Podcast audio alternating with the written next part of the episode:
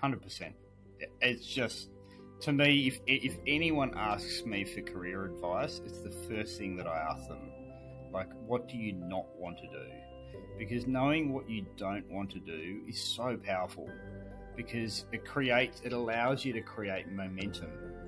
Because like, it doesn't matter that you're not like, just move. And if you if you know that the right thing to do is to move away um, from where you are now, or move you know, against the flow of the direction that you're going, like it's it's such a powerful starting point because then the opportunities present themselves like in front of that.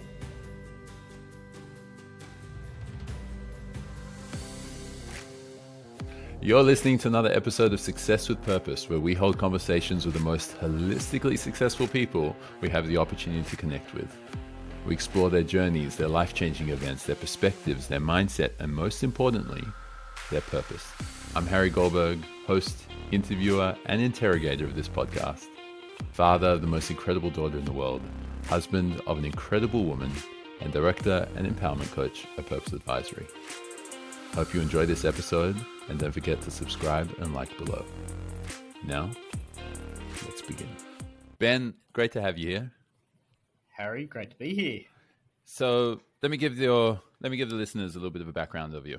So you started out as an engineer in 2001 at Lendlease, and then five years later you decided to move across to becoming a finance manager, moved your way up to national manager of project and accounting, kept going down this finance route. You went to another big company uh, for as a finance director. You did your own consulting stint for about eight months, became second in command to CFO at Corp, and then one year later, which I think was about two, two and a half years ago, you yep. became CFO at Buildcorp. And this whole time, which I've known you for a few years of it, uh, you've managed to build stronger and stronger connections with your wife and two daughters. I've seen how present you are with them. Personally, that's been a source of inspiration for me as a young dad. And you've clearly had a fruitful and rewarding journey with all its ups and downs. So, off the back of all of that, how, which I definitely define as successful, how do you define success? Uh, firstly, I have to say thank you because that's a very complimentary synopsis of a very long period of time. For me, success is hundred percent about the journey, and like not about the destination.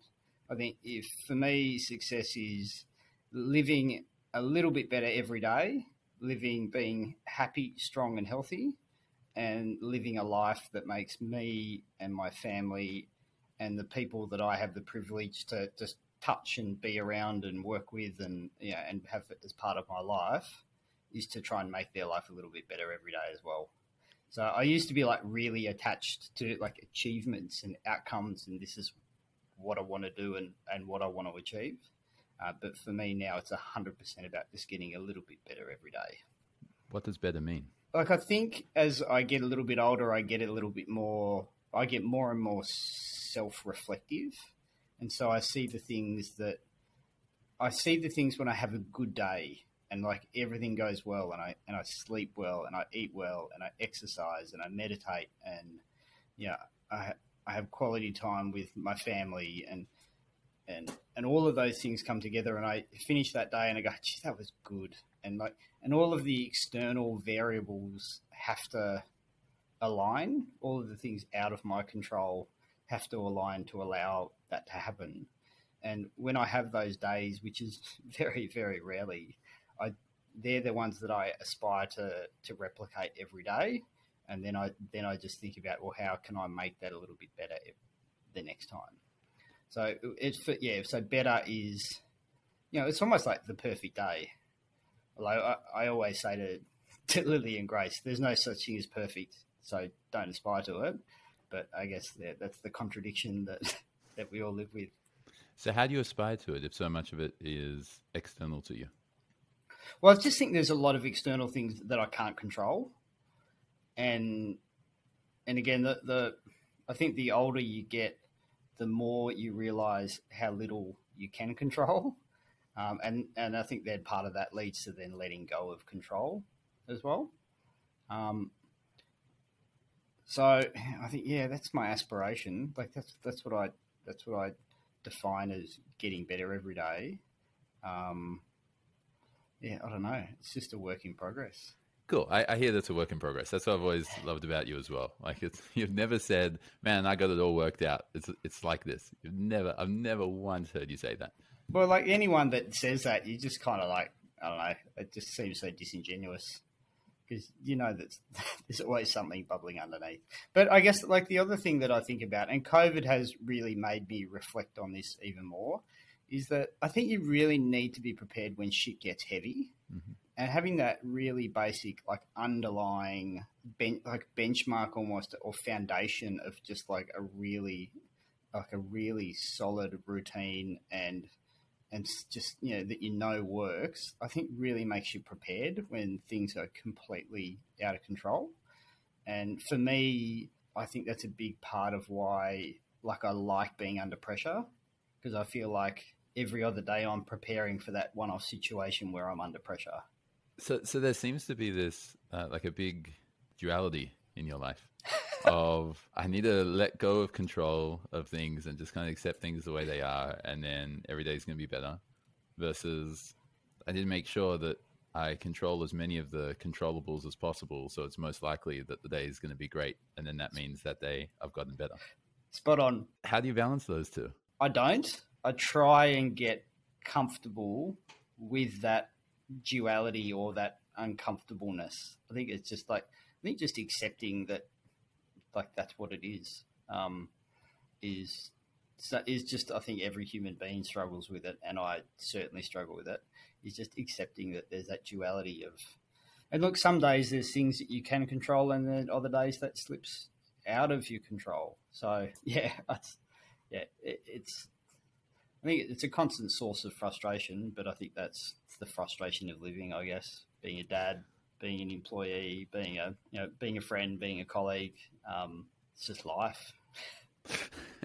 so I, I, hear that, but that's that doesn't sound congruent with the way you really live. At least not the way that I've seen it. In what way? What do you mean? Well, you're not always trying to control everything. No, almost maybe maybe it's because I've never seen you in a work setting. Um, it's always been more social or yeah. mentor type. But it's never been trying to control everything. It's always been no. just observing, seeing what's there, being very intellectual about a lot of things and assessing it and kind of taking note of it to know about it for next time. And then adjusting your ways with whatever's new or whatever you've heard. Yeah. And then kind of adapting your life towards it. Yeah. And I guess that, like, what you've explained is you know far better than I could have articulated. But like that's it. And like, when I say control, it's like how do you make those fine tuning adjustments every day, you know, in response to all that external stimulus that can, you know, take you on that, take me on that journey of just getting a little bit better tomorrow. So is that success? Yeah. Just kind of being so, yeah, hun- being better 100%. tomorrow than you were today. Hundred percent, yeah. But I think for me, it's because you, know, you I, like I reflected on a little bit. It's probably a little bit bigger than just making me better every day because to me that seems a little bit selfish and i still do believe that you have to look after yourself before you can look after other people and and i think you and i we've probably spoken about this you have to love yourself before you can love other people as well mm. and that seems a little bit woo woo to some people but i just like think it's so true yeah it's just just getting a little bit better every day but also making the people around me that I love and care for, making their life a little bit better and a little bit easier every day and like, geez, gosh, I slip up. but you know, that's the that that to me, that hundred percent, that's success. So we'll we'll dive into that later. I've got I've got a million questions to ask about uh, it as well. So that'll be fun, a fun rabbit hole to go down. Uh, maybe do you want to share a little bit more about your journey? Obviously, I gave the high level, but what was what was the first step? You went through uni, you studied engineering, and you became an engineer. Yeah, so maybe like go back a step. So I grew up in a very, very small town in country New South Wales. I spent a, you know, my formative years, I guess, or you know, finishing high school in a small town of sort of 800 or 900 people and came to Sydney to go to university to study civil engineering. So that was a like a pretty big culture shock, shock as you can imagine. New friends at university introducing to me to this thing called a cappuccino that I'd never seen or heard of before. Um, and I was like very, you know, math, math, mathematics and physics and chemistry. I was very like, I was almost like anti-creative. And I, and I know that sounds a little bit funny, but I was just so so like objective in everything that I did. I loved everything with an answer, everything with a solution. You know, which is almost a complete contradiction to what we've just been talking about. Um, and so I studied. I studied civil engineering. Um, finished my degree. Was really fortunate to get an undergraduate and then a graduate job with Lendlease as a you know civil engineer sort of project manager, or yeah, what we call it, yeah, contract manager uh, and then probably work my way through that progressively over yeah, a good five or six years. And then sort of got to a point where I realized that I had some, like, don't get me wrong, I had some amazing, incredible people that I worked with over that time. And they were so formative. And I'm so grateful that I was able to work and learn from those people. But I got to a point where I looked at the people above me and there was just no one that I wanted to be. There was no one that that I aspired to be, and that what, really what was unaspiring about them. Uh, divorced, working weekends, you know, stressed, you know, just you know, pick a seven deadly sin, and you know, someone's, you know, they're all there. Um, you know, issues with alcohol, issues with relationships, and just probably to a certain extent because it was construction, it just seemed it still seemed to me quite unprofessional. And I don't mean that in a derogatory way because like I still work for a construction company, but it was just yeah, it just didn't feel like it was right for me. So and I was again really fortunate to be given the opportunity to pivot in my career, eh, but still staying um, at Lendlease. Uh, and that led me to going to yeah some new opportunities in my work. I did um, a master's at UNSW in accounting and finance, part time, or I guess you know nights and weekends and so forth, um, and then ended up in a national uh, finance or accounting role in their Australian business. But why why finance? Uh, it was to me it was an intersection. I was s- essentially stuck between three streams of a business. So any business I think has got five, maybe now six streams. So there's finance, operations, legal, HR, IT. And I was really stuck between legal, finance, and operations in the roles that I was doing. And I sort of, you know, I spoke to a few people about it, and I really ended up deciding that I had to pick a lane. and, I, uh, and sort of like the metaphor that I was using at the time in my mind was I did a lot of swimming growing up, and I was like, I have to pick a lane. I've got to I can't like swim across the lane ropes. I've just got to pick one. Mm. And to me, the finance and accounting stream seemed seemed more professional. It seems more intellectually stimulating, and it seemed like a better. You know, I was looking at people who were who were succeeding in that stream, and they were people that I looked up to, people that I aspired to, and people that I was going, "Hey, yeah, like if I was doing that in twenty years' time, I'd be really cool with that." So I ended up picking that swim lane. Yeah, then was fortunate enough to leave and go to another big um, multinational corporate and do a national finance role uh, for three years. Then I spent, I left that, did a really cool four month overseas holiday with the family, with Phoebe and the two girls before our youngest Grace turned two, and then came back and worked for myself uh, for the best part of a year. And that was really eye opening as well, kind of running your own business and looking at work through a different lens. So, like similar to your experience of what you've gone through. So that was really cool. And then, yeah, finishing now at Buildcorp, which um, yeah, feel super privileged to be doing what I'm doing every day. Yeah, okay. So there are so many steps which you took there, and the, the interesting pattern which I'm seeing is that you just you looked around, you you saw where you were, and kind of like you're in a particular lane or you're going down the path. You're like, if I keep going down this path, I'm going to end up there or these particular people are great examples of where I'm going to end up. Yeah. And I don't like it. Like if I keep going down this in another 5, 10, 15, 20 years, that's not going to look good. That's not going to feel good. That's not where I want to be. And it's not so much that you knew what you wanted to be. You just knew what you didn't. 100%. It's just to me if if anyone asks me for career advice, it's the first thing that I ask them. Like what do you not want to do? Because knowing what you don't want to do is so powerful because it creates it allows you to create momentum because like it doesn't matter that you're not like just move and if you if you know that the right thing to do is to move away um, from where you are now or move you know, against the flow of the direction that you're going like it's it's such a powerful starting point because then the opportunities present themselves like in front of that. So I've always been like a really big advocate of that.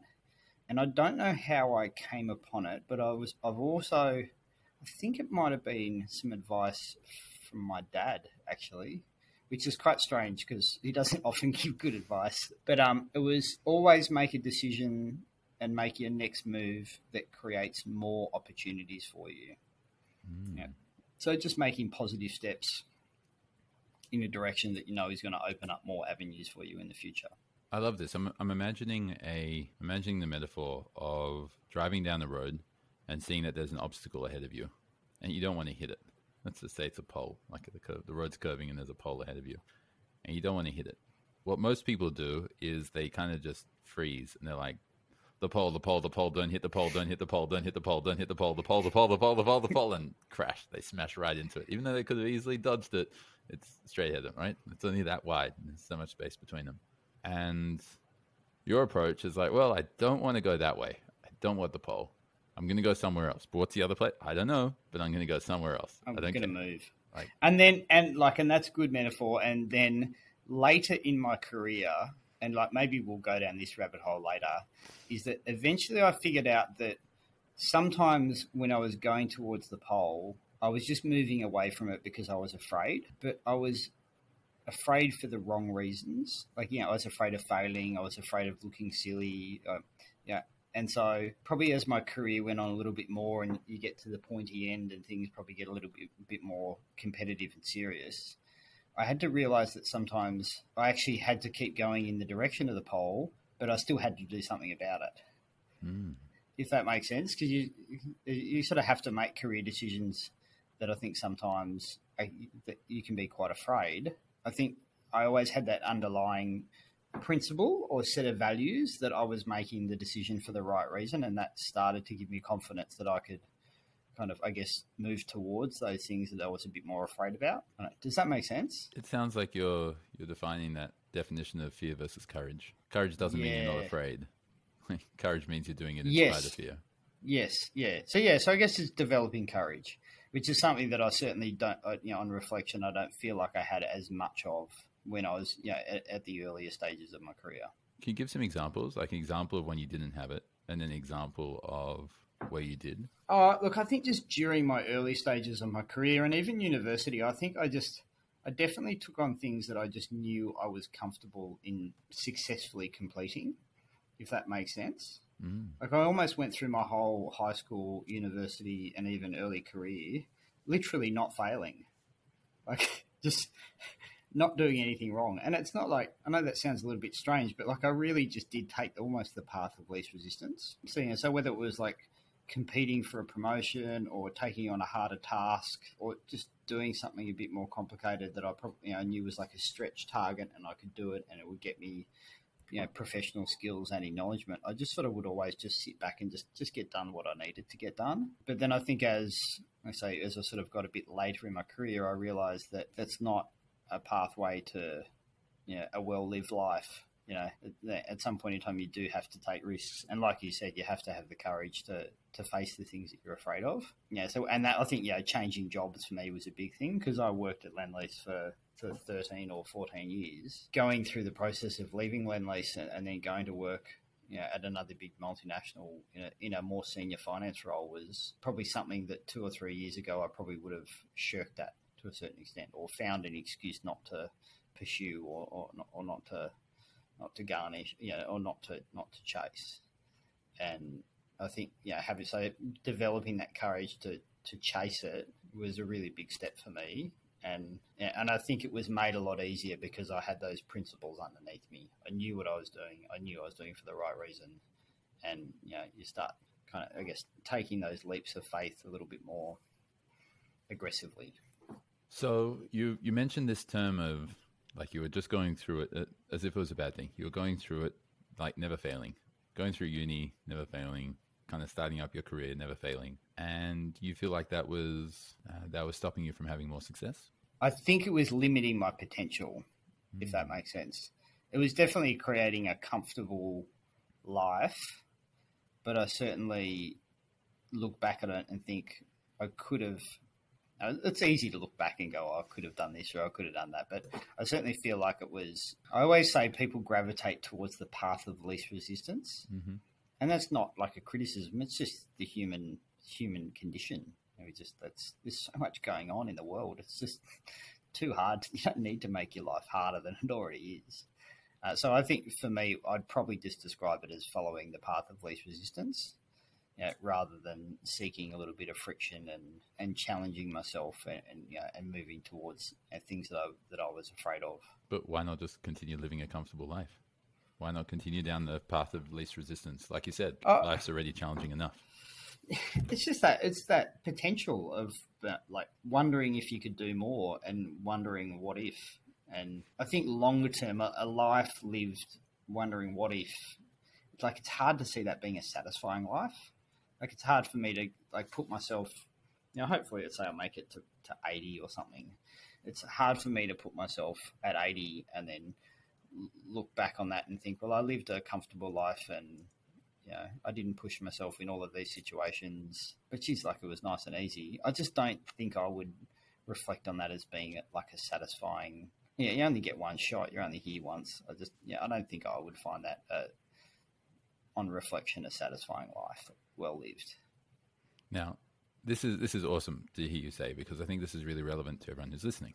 Most people who will be listening to this will be, uh, my guess is, sort of in their twenties, thirties, maybe early forties, and they're striving for more success. They want to do more in their life, but they want to do it purposefully and meaningfully, and do it more holistically. Right? They want to enjoy the journey. They want to have all the achievement, and they want to be have, able to have some positive impact on the world around them. But what you just described, and what you just described, is this this idea of you know you got to be able to enjoy your life and needs to be a life well lived. And then you've alluded to doing all these things which make life less enjoyable to live as a way to live a life well lived. How do you how how do you make sense of that? Well, yeah, like I think it's back to the the contradiction that we spoke about earlier. It's, Yes. I think you have to just get comfortable with the with that contradiction. I don't think there's just accept it, and um, and I think a big part of it is because like like there's nothing worse than taking that big leap or taking that big risk, and it just going like catastrophically wrong, right? Which is like yeah, that happens, and like, that's a completely feasible scenario in in you know, in a lot of people's predicaments and situations, but I think it's still better to to do that than to you know to do it with purpose and to, to do it with intent and to give it your 110% and then to still fail like to me i think again probably going back to my my underlying philosophy i guess is like it's it's the journey right you, you learn from your failures and you take the lemons and you turn them into lemonade i think that's probably maybe one of my superpowers that i try and embed in both um, both my girls is that like every failure has a success hidden somewhere underneath it. You've just got to find it. And if you can't find it, you're just not looking hard enough. And, you know, and you can get really esoteric on it when you start thinking about, like, what about really difficult tragedies? Like, what about if my daughter died? Or, yeah, what if I was hit by a car and made a quadriplegic? Like, you know, seriously, like, you know, find the silver lining in that. I don't know. I, I'd like to think that if that happened to me, I'd still be able to, to do that. And if I couldn't, I think I'd just keep trying. And then that comes back to the whole external influence versus the action you're taking, right? Because the only, at least it sounds like what you're saying, is the only times you're really going to have regret is when you've taken action and then it's resulted in a way that you weren't expecting or you weren't hoping for. And that's usually going to be because of some sort of external circumstance. You go down a particular path, you try, you decide to change jobs because, hey, you got to kind of get outside your comfort zone. You move to a, to a new role in a new company and you got a terrible manager and life's just shit and it feels terrible. And then you're going to be like, oh man, I shouldn't have made that. It just, it's a complete blunder. It's crap. Yep. But that's all external, right? And what would have, I guess the question you're asking yourself is what would have happened if you had just stayed at the same place and done nothing Yep. at all? And then if you think so, and exactly right. And if you in that example, if you stayed at the same place, well, you've got nothing, you've learnt nothing. And even if you, you've made it, uh, you know, what you thought was the right decision, and it turns out to be the wrong decision, and you've worked at a different company, and you, have got a bad manager that treats you, you know, awfully. And to me, that's just more information to make a better decision next time. So yeah, I think you you probably touched on it. I think the word is regret. Mm-hmm. I think I think that's a if I think about it, I think that's a key part of it. Is that is the, the probably the things that I've regretted the most, and they can be like really small things. Is that when you just do them, and then you look on it and you reflect and you know you've done it for the wrong reasons. I think maybe that's for me now probably something that I that I think about more you know, earlier on in my career, I think I probably regret not moving towards the things that I knew I should move towards, but I didn't because I was afraid. And I think now I more think about um, like that element of regret, of not doing the things when you know it was the right thing to do, or you did something you know, for the wrong reason. I think they're the, I think that's probably the difference between, you know, when I first, you know, I mean, I'm only in my early 40s, but I'm still allowed to say it when I was younger. you got enough uh, grace to show. I've got enough. Um, so I think that's probably the difference. You you touched on something interesting there, and I, I've I found with almost all clients I've worked with, it's this challenge of what's the right thing to do versus what's the wrong thing to do, and this whole right versus wrong. And you just mentioned it like three or four times in the last minute or two.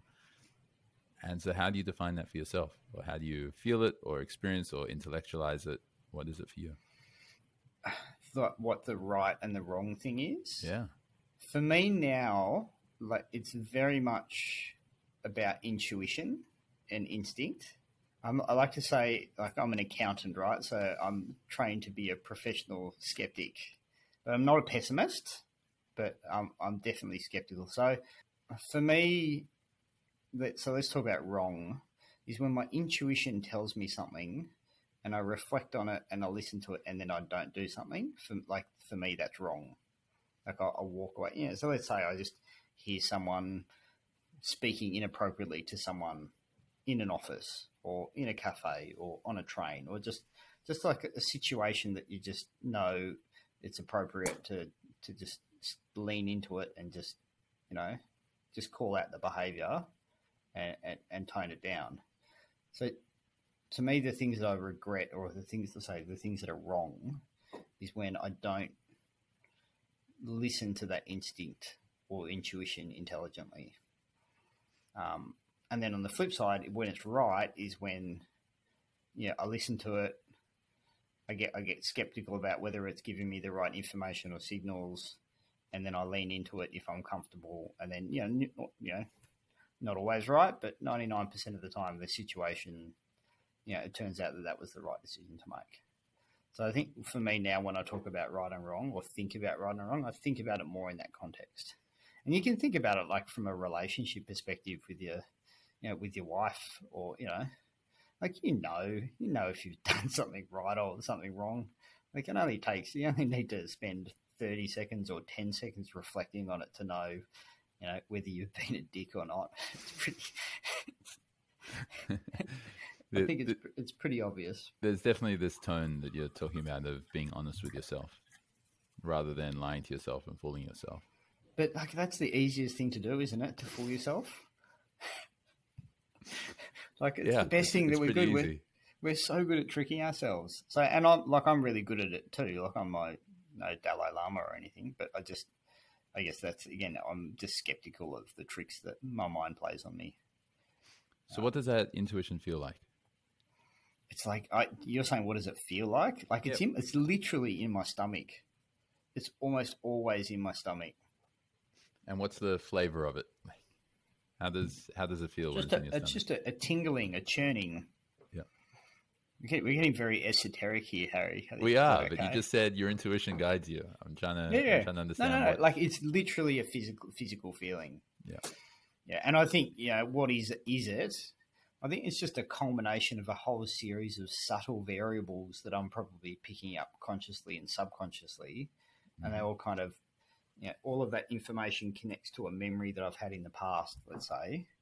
And then that, that, that results in, you know, is processing past information and using it to, to make another decision. So, So you're using these to you use your gut and your intuition to decide what is the right versus wrong decision to make, or what's the right versus wrong action.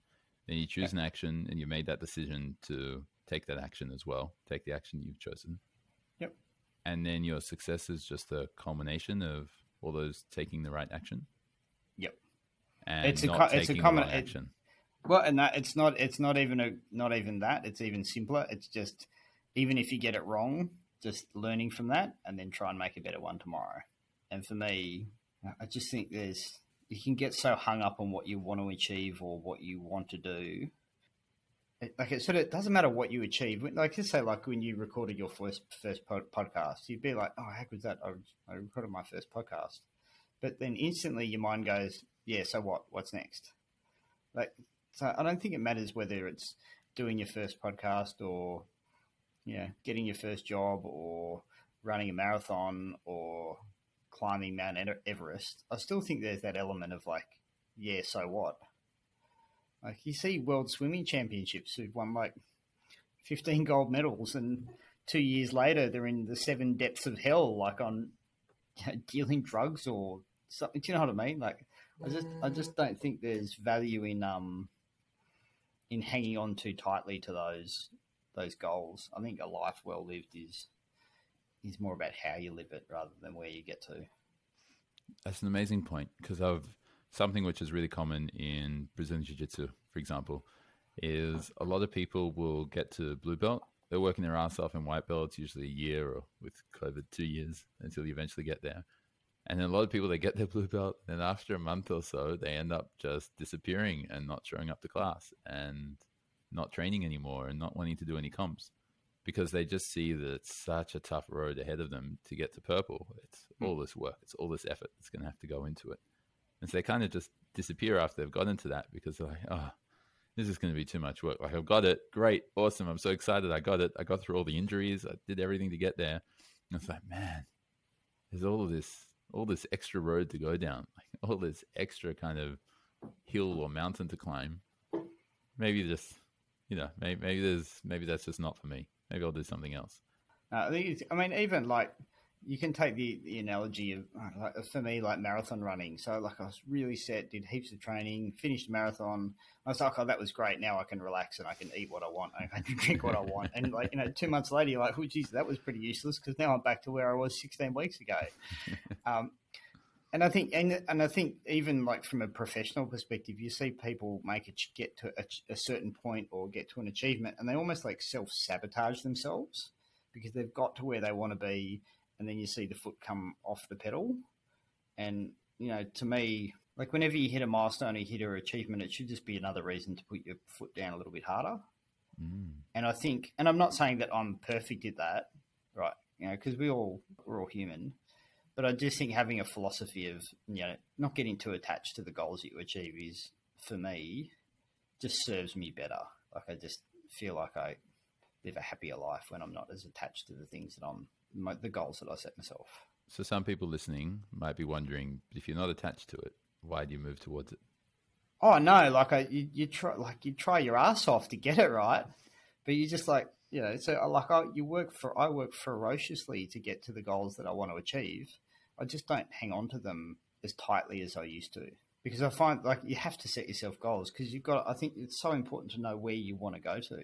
But on the like on the flip side to this as well, it's so important just it's just so important not to get attached to your goals because if your life changes or your situation changes or your needs change, like you've got to be able to pivot and let go of it and move on to something else. And that's really tricky because what's the difference between doing that and just quitting because it got too hard? It's a really fine line, but that's where I think you've just got to be so careful not to trick yourself. But yeah, I just think holding on to goals tightly just doesn't serve me. Like I think it serves some people, it just has never seemed to work for me. It sounds like that's twofold, right? The one is you don't hold on to it as the be all or end all that you end up there. Like you don't have to necessarily end up achieving that particular goal because that allows you some more flexibility. You're going to work your ass off to get there. And because you're working your ass off to get there and you're not holding on to it too tightly, you're more likely to get there. But then Yeah. on top of that, you're more likely to say, cool, I got there. Let's keep moving forward. What's the Hmm. next goal? And I think it also like allows you not to get to, as you approach a goal or an achievement or a, a milestone. It allows you to to look past it a bit easier and and see kind of what's next. And I think from a professional perspective, like I mean, now I'm talking about like you know, I guess from an accounting and you know, professional perspective, like I think it's just really important to know to have a bit of a vision for where you want to go, what you, where your next step is, and where your next step is, because it, it really allows you to focus on your day to day jobs and your day to day tasks, and like I guess you call them like your your stretch targets, let's say, or the things that you you want to kind kind of smash out of the park. It allows you to put your energy into the things that are going to serve you in those next periods, and then when you're when you've got purpose like that, it just it just makes it easier to grind it out. Like when you've got when you're doing something that you know is going to serve you, or you think is going to serve you in the future, it's so easy to do the late nights and the early mornings and the and the hard yards because it, there's a purpose to it. And so that's purpose to individual tasks, as in how those tasks contribute to the grand. Yeah, how those tasks create. Yeah, how those tasks contribute to that greater, yeah, to that greater goal, or the or the goal that you've set yourself, or the direction that you that you've pointed yourself in. So how many of these? It sounds like in your mind you've got all these micro goals, and you kind of like place them on a map of checkpoints in order to get to the ultimate goal. Just a chart. Yep. yeah, you charted it all out. You got it there. I'm imagining going up a mountain, but yeah. I and like, and the dots, the dots kind of just they jump up and down over the straight line, but they they're all pointing in the, they're all pointing in the same direction. How many steps ahead do you plan in general? I think I know it hasn't really changed. I tend to look at things as like at a ten year interval, and like I've sort of read a lot of books and heard a lot of people talking about like having hundred and twenty year plans, and you know what will my great great grandchildren be? But I, I can't get there. To me, it's like it's ten years. Where where would I like to be in ten years' time? And then after that, it's a little bit. I like it's a bit flexible. Maybe it's you know, five years after that, maybe I'd like to be doing this, or 10 years after that, maybe I'd like to be doing that. But typically, when I'm drawing the dots on that, it, it's literally what I do. You're just drawing dots on, on a chart. It, it's it's about a 10 year time frame. It's just what works for me. So there's the 10 year target you're going for, and that's pretty much like we're talking about a chart and a map. Uh, you're going on a holiday, and you're like, well, these are the places I want to see. Everything else is kind of, you know, approximate, and I'll just as I'll go wherever I'm going to go as long as I definitely get to that. Like I really want to visit that city, and I want to visit that city, and there are a whole bunch of little places in between I could visit, but they're all kind of on the way towards that. Yeah, and you just you, know, you pop your head in and out of the areas that you that you're interested along the way, or that, that you get that you gravitate towards. But yeah, it's a really good metaphor. I say there's no specific decisions or pathway that I that I track, or like when I'm mentoring people, particularly in like in their careers, like I really encourage people just to put that flag on the hill of where they'd like to be, make sure that they've got the right reasons for setting that flag on the hill, and then getting really comfortable with just moving towards it and taking the opportunities that get presented in front of them. Because from like from a work perspective, like you can't just come to work and just do whatever you want to do to progress your career because you're there to work for, for someone, right? Yeah. You know, for me at the moment, I'm working for a private company, so I'm here to work for the shareholders.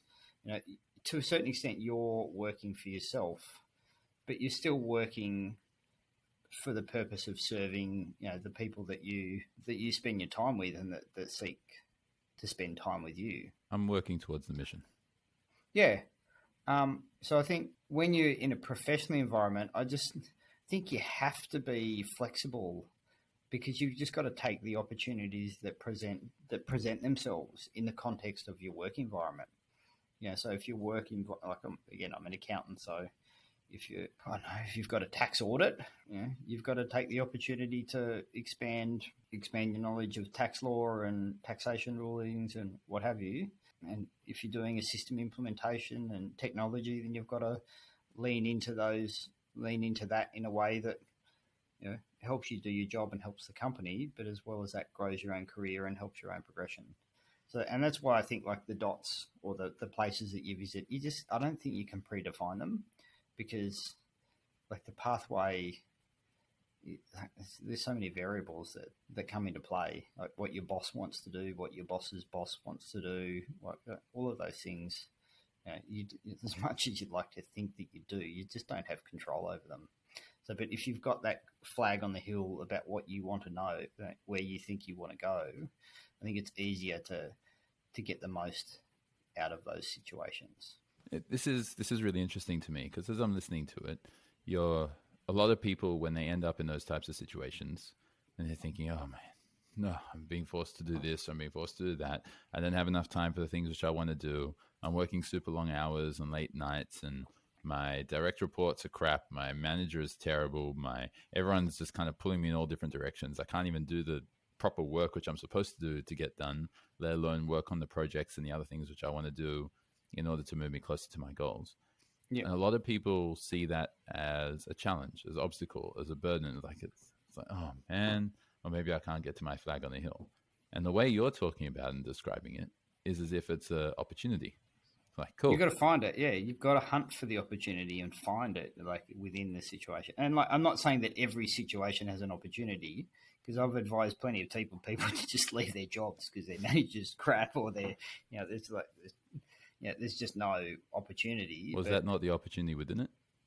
Well, yeah, like part of that and move and forces them to do a resume, forces them to go and you know speak to people about where they want to work next. So even like in that instance, there's still there's still opportunity even in that decision. But I think yeah, like you're spot on. You just have to you just got to if you've got that flag on the hill and you know you've got a direction that you're going to, it just to me it just makes it easier to identify them because it's so easy to get lost in the like just like you described. It's so easy to get lost in the I can't do my job and I've got 800 emails and my boss is texting me at 10 o'clock at night and I hate my job and I'm working on the weekend and like it's so easy to get stuck down that rabbit hole and like we all do it. Uh, you know, I certainly have done it plenty of time. So yeah, if you, if, if you can keep in mind the direction that you're going, if you're pointed in the right direction, it just gives you at least a chance to to do that. So, so you mentioned uh, you mentioned when you're mentoring people, you're helping them kind of keep their eye on eye on the prize, right? That flag on the hill, and keep moving towards it. Yep. At what stage can someone decide, you know what, that flag on the hill is not the right flag anymore? I got to move to another one. Anytime. That's the beauty of it. but I mean, people can people can take that advice and then get stuck in a in another pattern, and they can go, well, oh, there are too many things going on. Maybe I should just quit my job. You know what? That flag's not right. My flag should just be quitting my job. There you go. I'm out. Yeah, yeah. No, like I, I think I do acknowledge that. I think, I mean, when I'm if I'm mentoring people or I guess trying to help them through that conversation, I'll spend, you know, I, I could spend seven or eight meetings just on their why of like why their flag is where they where they want it to be mm-hmm. right? And it takes a long time for some people to actually have the courage to be vulnerable enough to say, "Oh, that's you know, that's my why." Yeah, so you know, I want to be a successful CFO, or why? So I can you know make enough money to support my family. Oh, why? Uh, because yeah, my father was able to do that for me, so I think I should do that for my family. Oh, why? Uh, because my father died when I was 12, uh, but he left enough money for my mother to look after us. And I don't want to leave my children or future children exposed in a vulnerable situation like that if I die early. Right, which is like is that is that you? Are you are you? No, no, no, no. That's that's a bona fide conversation I had with uh, with someone that I you know, mentored years ago. Right, um, so that's a super heavy, super heavy conversation to have with someone, right? but but I think once you have it, then you, the flag on the hill becomes a bit more, a bit stickier. So I think you've got to do it authentically. I think you're right. You can't just pop it up and go, yeah, shit, that's just what I want to do. You got to. I think you you got to put the work into to be clear on to be clear on that. So clearly your why has changed, or maybe earlier on you just didn't have the why, right? Because it's like achievement, and you weren't really clear on what that why was. I think it's a very good interpretation. Yeah, I'd agree with that wholeheartedly. What's your why now? I think I kind of went back to it. Is yeah, I used to have goals of like oh, I want to be a CFO and I want to make this amount of money and I want to do all these sorts of things. Um, but now it's you know to me it's really about how do I demonstrate through my actions, you know, particularly to my family and my two kids about what a life well lived. And yeah, that, that sounds a little bit woo woo as well, but I, I think that's what gets me up and gets me going every day. Whether it's exercising to stay healthy, um, going to work to demonstrate the importance and the value that I place in just hard work. Because I think there's, I think there's a lot of value in just what's the saying, chop wood and carry water. I think Haven't, there's, haven't heard that saying before. there's, a, there's but yeah, I think there's, I think it's like it's a Buddhist saying or something, but it's just like there's so much gold in just learning how to chop wood and carry water. Mm. Just learning the discipline of hard work and perseverance is really important. So they're the things that they're my why now of living a, living a life and demonstrating to my kids and my to, and to my family and the people that I love that, that they're the things that you need to do to live a, a life of being happy, strong, and healthy. So again, it sounds very like journey orientated, but I think that's just where my head is at the moment. So, what are all the things that you're doing now to be the best example of a life well lived to your kids? Uh, the, the best, I think the best thing I ever figured out was that, that to remind my kids every day to not to do what I do, not what I say. because it's just it's it's almost like extreme accountability. Yeah, so I just like I'd recommend anyone with kids just to just to to get your kids to hold up a mirror to you every single day because gee they're good at it. Can you give a specific example? Of... Uh, just like you know, get off the screen. Uh, oh yeah, but Dad, you're on your phone. Yeah, and you oh yeah, I've got yeah, I've got this very important work email, and oh, I've got this. Very... Like no, you don't. Like put your phone down. Like so, just like a really simple example like that, or like you know, or you know, just you know, try. I've got two girls who love reading, right? And I'm always like, oh, you should get outside. Let's go to the park. Let's go and walk the dog. And they're like, you know, and but. I, you know, oh, yeah, no, whatever. Like, yeah, they're enjoying reading their book or whatever, and that's great. But they're not going to get a love for the outdoors unless I show them a love of the outdoors. So I just think it's just those really little things of um of just holding yourself accountable every day to so that they can do what you do, not not not do do what you say. I love that. Do as I do, not as I say. It's the complete opposite of every of every example of parenting you can find. But it's so freaky because you realize like how many contradictions you walk around with, mm. and then and it makes you, especially, you know, my eldest is nine. Like it realizes how incongruent you can be. You know, like I was saying before, it's it's so easy to trick yourself into thinking that you're doing all the right things, and and there's um yeah, there's no one more honest, I don't think, about how you're behaving than your kids. They're just brutal. You'll find that out. Uh, yeah, I think I'm starting to find out already. But she's only two. But man, if this keeps going at this rate, I've I've got a serious accountability partner. yeah, yeah. I guess that's what you call it, isn't it? It's like basically breeding your own accountability partners. Um, there there are two things which I'm reminded of. The one is uh, imagining the story of seeing a seeing your parents throw their parents into nursing homes to just kind of like discard them and only visiting once a week and not really paying attention to them. Yeah. And then they get surprised when their kids do the exact same thing. yeah, and then yeah. and then on perhaps a lighter note, I remember a comic which I saw. I just loved it. It's it stuck with me. There's there's uh, two sets of a mother and child, and the one mother is on is on her phone while the child is on an iPad. And the other mother is reading a book while her child is reading a book.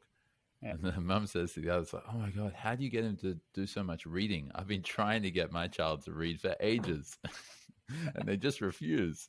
It's, I think it's just really important. And, and again, like, it's not like I'm perfect at it. And there's lots of things that, you know, I think Phoebe, like my wife, is just awesome at. And you know, that she you know that she demonstrates through what she does every day you know other values and behaviors that i think are as equally as important but i just think having that lens of just yeah making sure that you're trying to remind yourself every day to, to that your kids are going to do what you do they're not going to do what you say that's a that's an incredible lens because i'd imagine that would flow over into your role as a leader as well in career. It does, yeah, it does help. It does help me be more mindful at work of my influence and effect on people. You know, whether it's right or wrong, I think the more senior your leadership role, the more more amplified your behaviors are. And I think, I think like I've never really thought about it, but it's it's very intuitive. It does.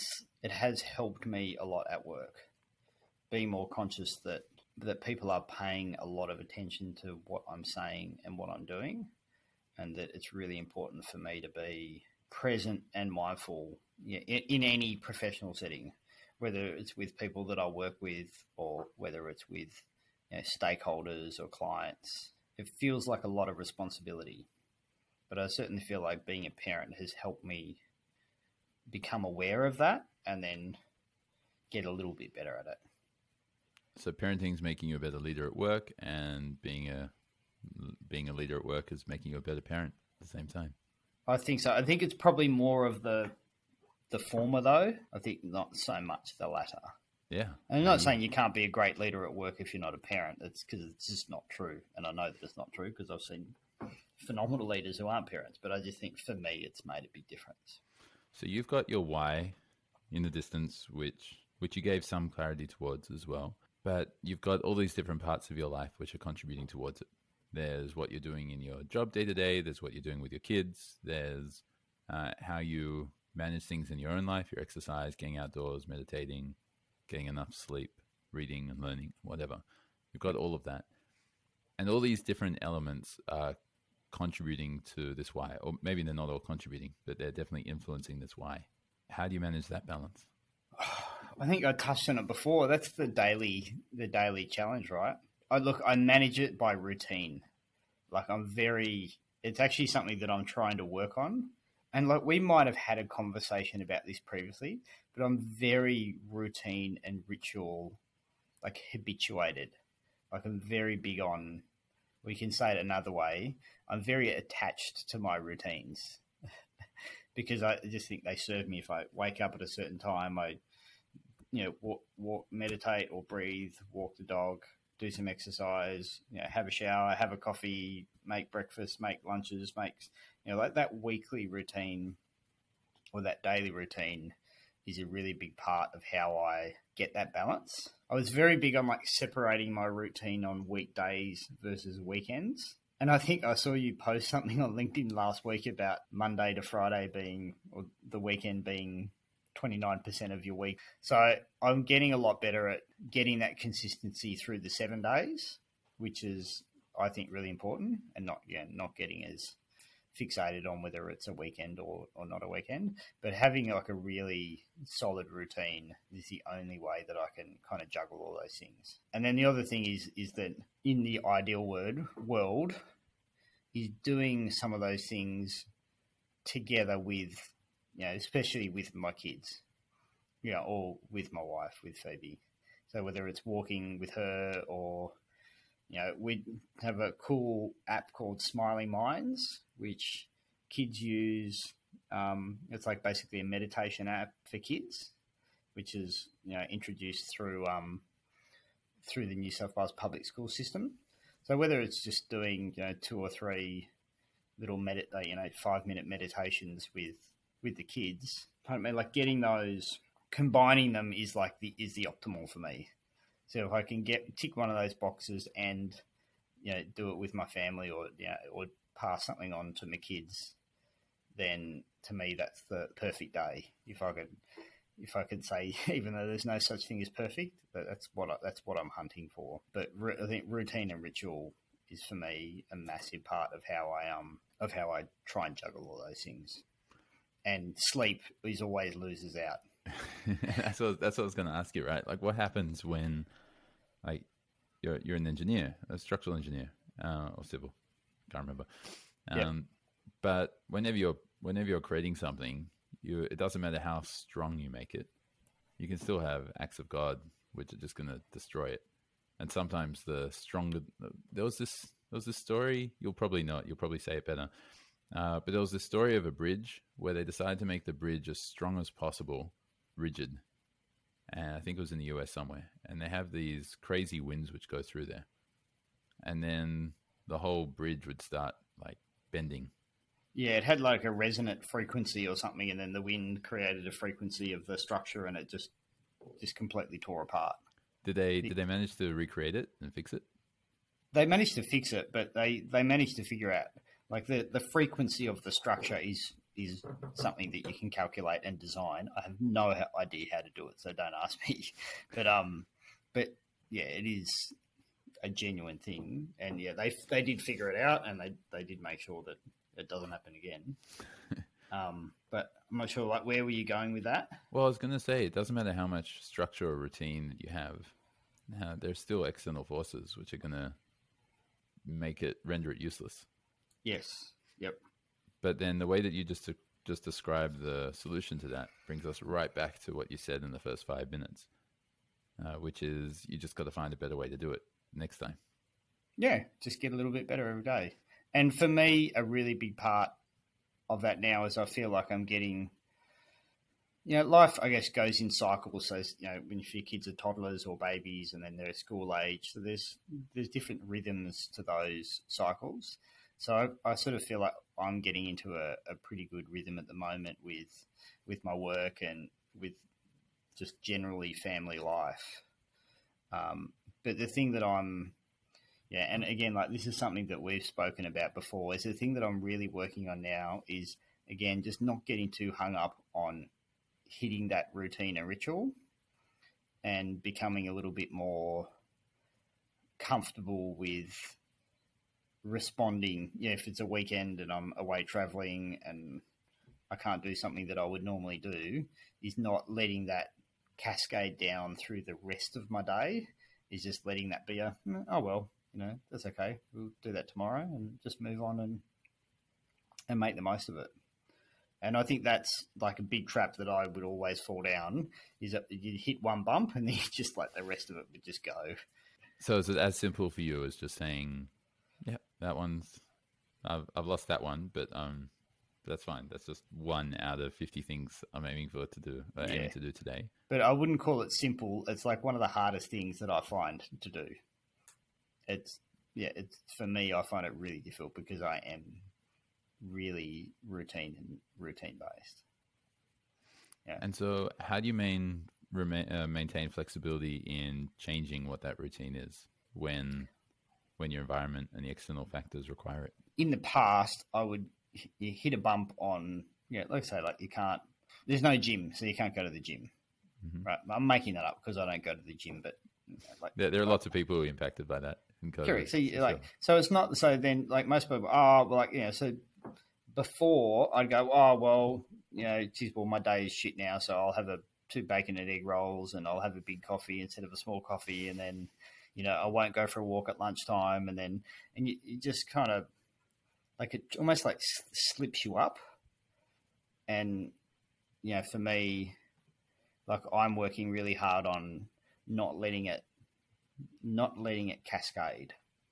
Because I find that, like, if you let your day cascade, then that has the knock on effect to the next day.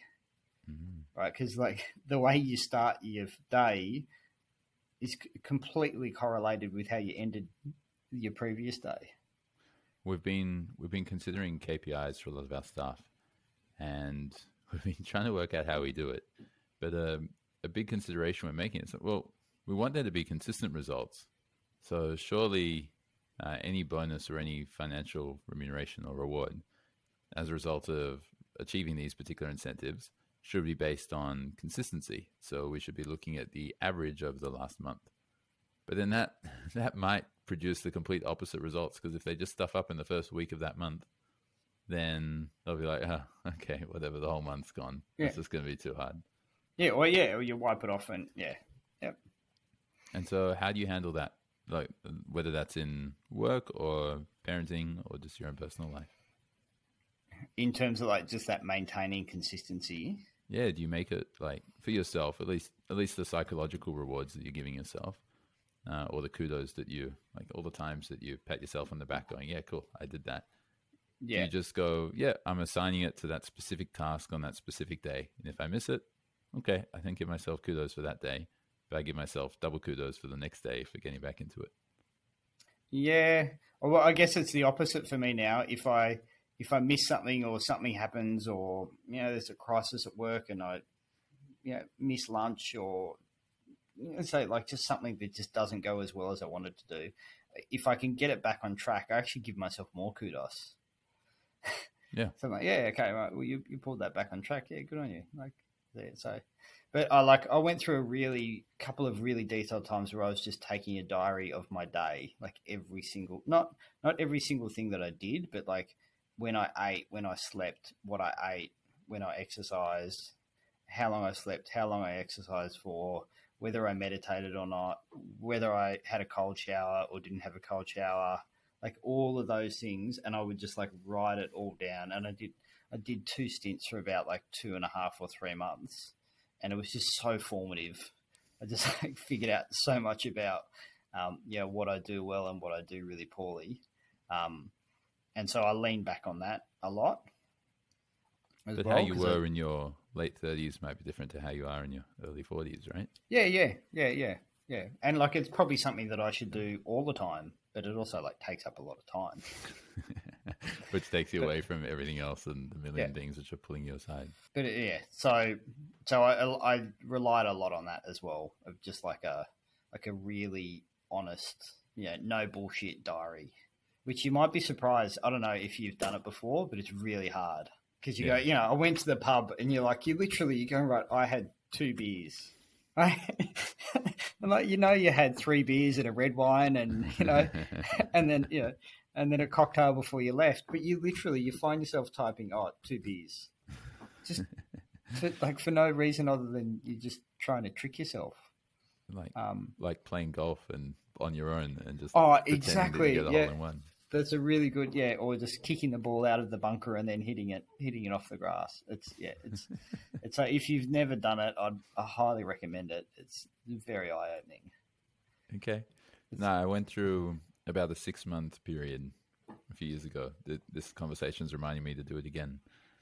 And uh, in it i wrote down how much sleep i got and then what the different metrics are of how i started the day whether I did meditation or visualization or cold shower or whatever it was.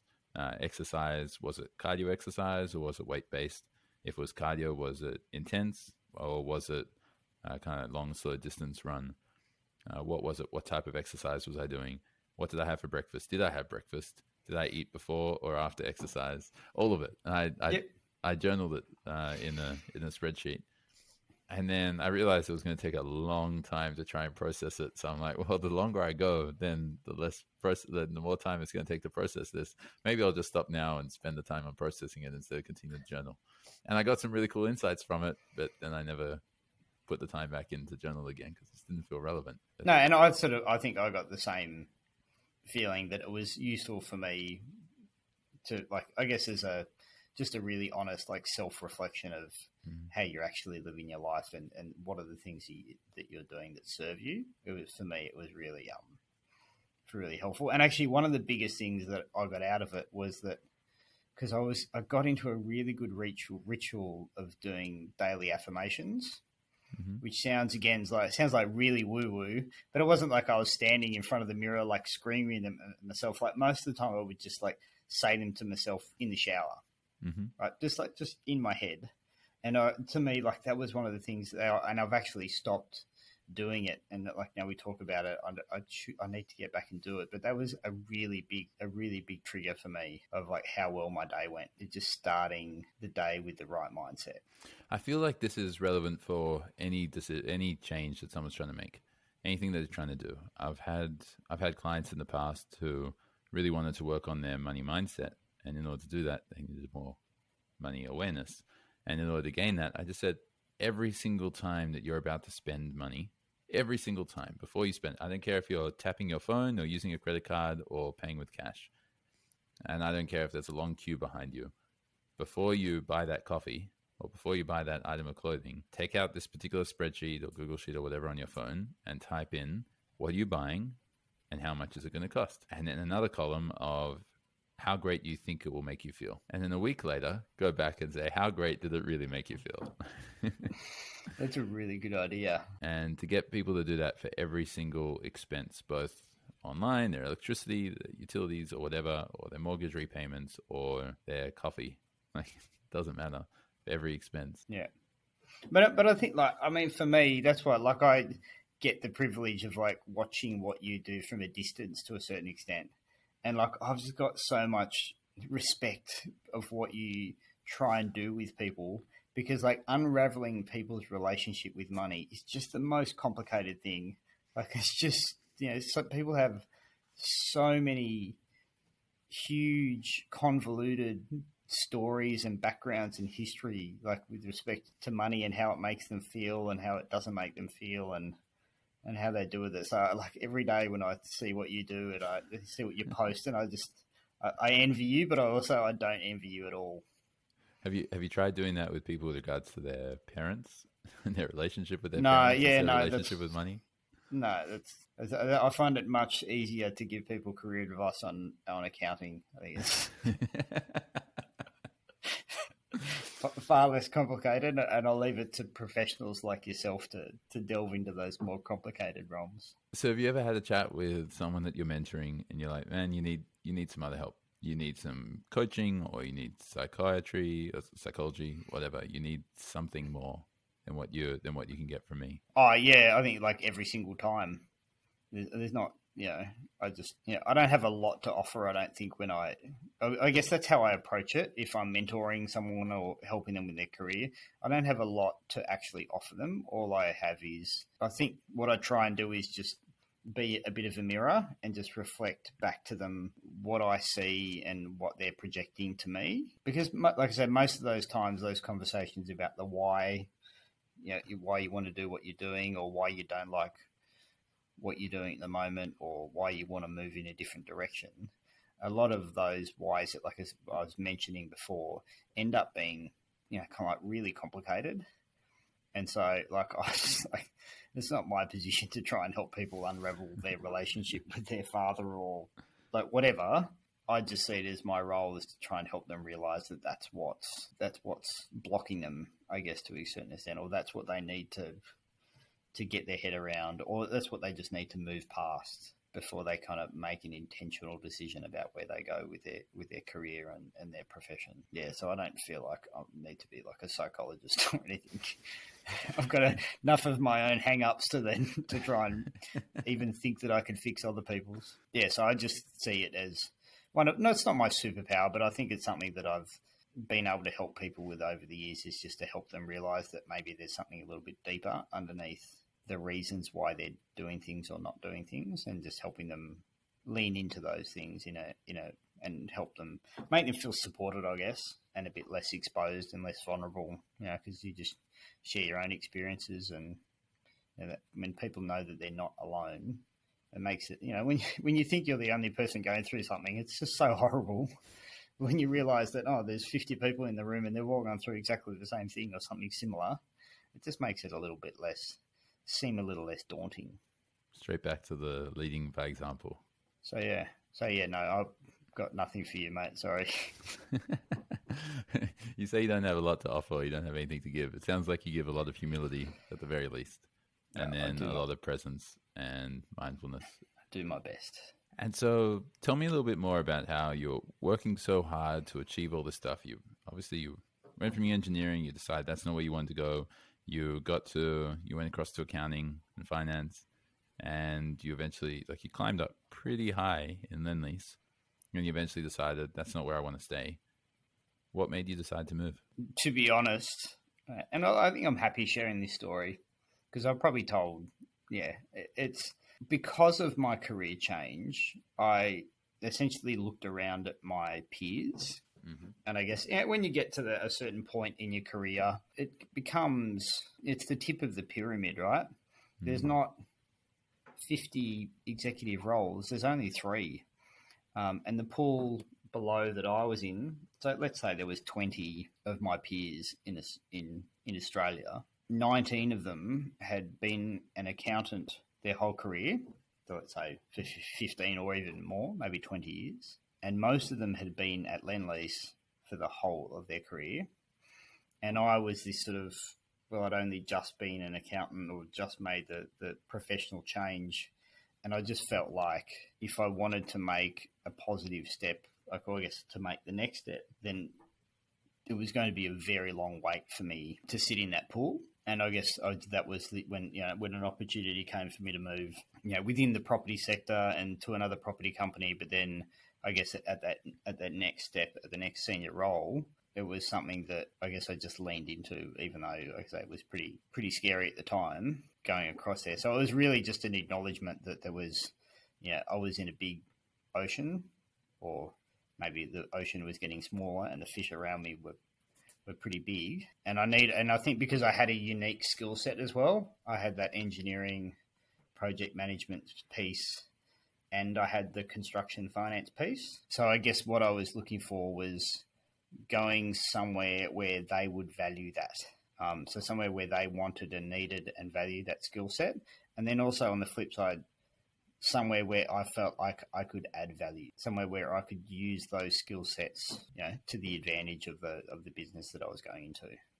So was um, that one of the first times where you really made that decision out of out of going towards what you want and yep. doing what's right, hundred percent, not yep. doing what you regret? Yeah, absolutely. I'll never forget it. It was just, it was just, it was such a big thing for me because I, like, I had to buy a suit because you know I'd worked in a construction company for fifteen years. I, like I never worn a suit, so I had to you know, I had to go and buy a suit. I had to dress differently. I had to. I'd never done. I hadn't done a, a resume for, for 15 years. I had to do a resume. I had to, you know, find people to be my references, and all of that was like really daunting for me because I just had not done it before. And I know that sounds quite silly, but you know, if you've never had to my job interview to get my job out of university, I really had you know, between my third and my fourth year. And then once I was in the cadet program, I never really had to do another job interview again. So that was, yeah, 100% the first time where I really saw something that was scared the living bejesus out of me. and but I knew I was moving for the right reasons, or I knew I was moving towards it for the right reasons, and I did it anyway. And that was, yeah, and maybe it's luck that it turned out and it worked well. Um, you know, there's always that selection bias in life, but yeah, it was definitely the first time that I intentionally kind of made that decision. Was this before or after Lily was born? No, that was before. Before. Yeah, okay. So the next big decision was Lily. I did. Uh, yeah, yeah, I guess. No, I think for me, like probably deciding to get married was like you know choosing a life partner. I mm-hmm. think is a bigger decision because it, you know, I think all of that, like that's the foundation for everything that comes after that, really. So yeah, obviously deciding to have kids was a big decision, but I probably think choosing a life partner was probably a bigger one. So what role has Phoebe had in your life? Oh, like incredible. Like it's I can only I'm only I'm, like I'm here at you know at all hours talking to you because she's at home, you know, doing all the things that I'm supposed to be doing at home. So like I, I couldn't there's no I could not there's nothing that I could achieve or that I have achieved or been able to do that, that hasn't she hasn't been a massive part of. You know, since university. As you, you can see, I'm kind of I don't really have the words to describe it other than that. Yeah. And that, that's beautiful to, to see how much you're struggling to describe something that's so important to you. Yeah. It's hard well, we just had our 20 year anniversary last weekend. So wow. it's been a big, big milestone for two very young people. You keep calling yourself young and then oh, old at the oh, same well, time. All these dualities, man. I'm hanging on to it. I'm hanging on to it. young relative, right? Take it was it take kindly the counsel of years, gracefully surrendering surrendering the things of youth. Okay. I remind myself of that every single day. so then you made another massive decision.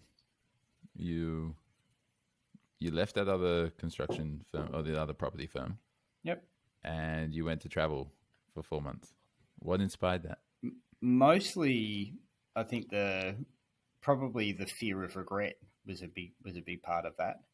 Of just you know knowing that there was this window of time where you know our Lily, who was just before school age, you know, wasn't in school yet, so we had that freedom and availability to to be a bit more flexible. And just that knowing what the potential of what could be without um and knowing that we like I think we we both knew that if we didn't take the opportunity we would have regretted it um so that was a big part just the fear of regret was a big was a big driver in that Was that just then- is this fear of regret just is that coming back to your intuition saying this is this would it would be the it's the right thing to do Yep. and it would be wrong to not do it. Yeah, and it was yeah, and again, like it was for all the right reasons. It was like um, spending time together as a family, you know, you know, having travel into some areas or just some parts that I'd never you know been able to or been lucky enough to travel. Doesn't it seem strange now to talk about traveling around the world? It's very bizarre. Yeah, but I think it was just a very much an intuitive. It feels right. We're just going to lean into it, and it was very much like just let's just book the tickets there, book the tickets back, and then let's you know build a build a structure around the trip as we as we went along.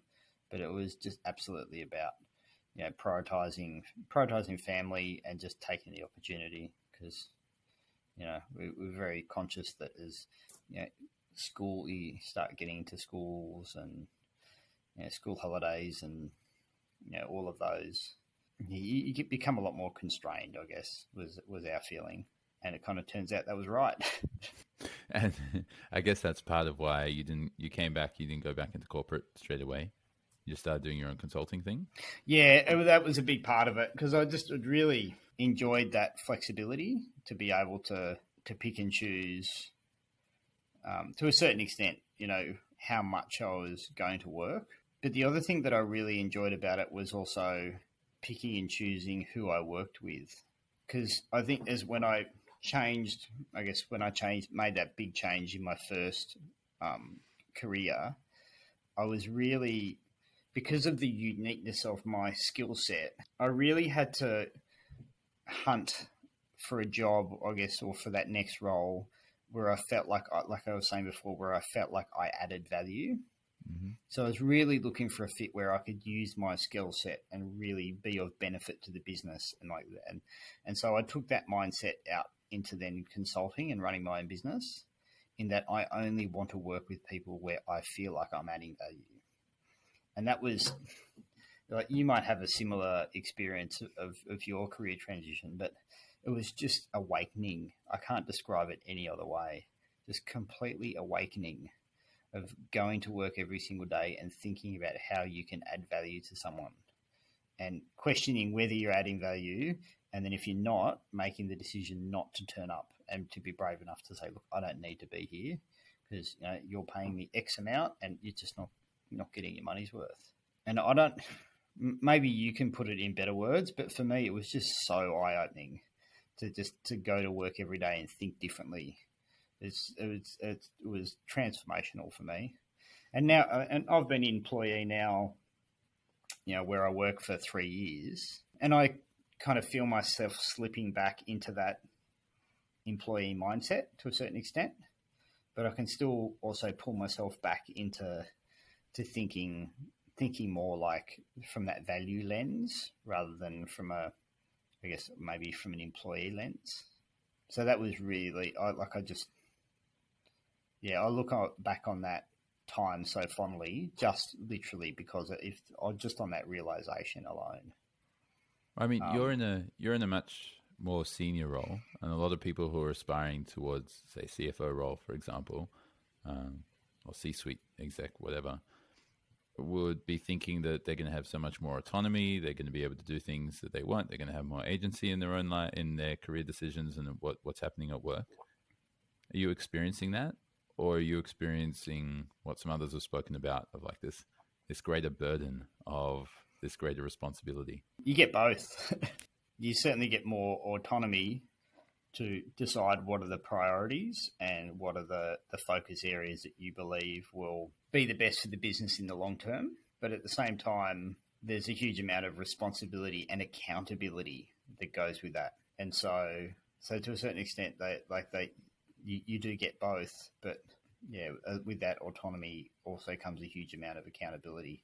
And like that said, I mean, anyone who works for a bigger business, Like you have to be. It doesn't matter. I don't think it doesn't matter whether you're a chairman or chairwoman or CEO or CFO or CIO or company secretary or vice president or whatever you call yourself.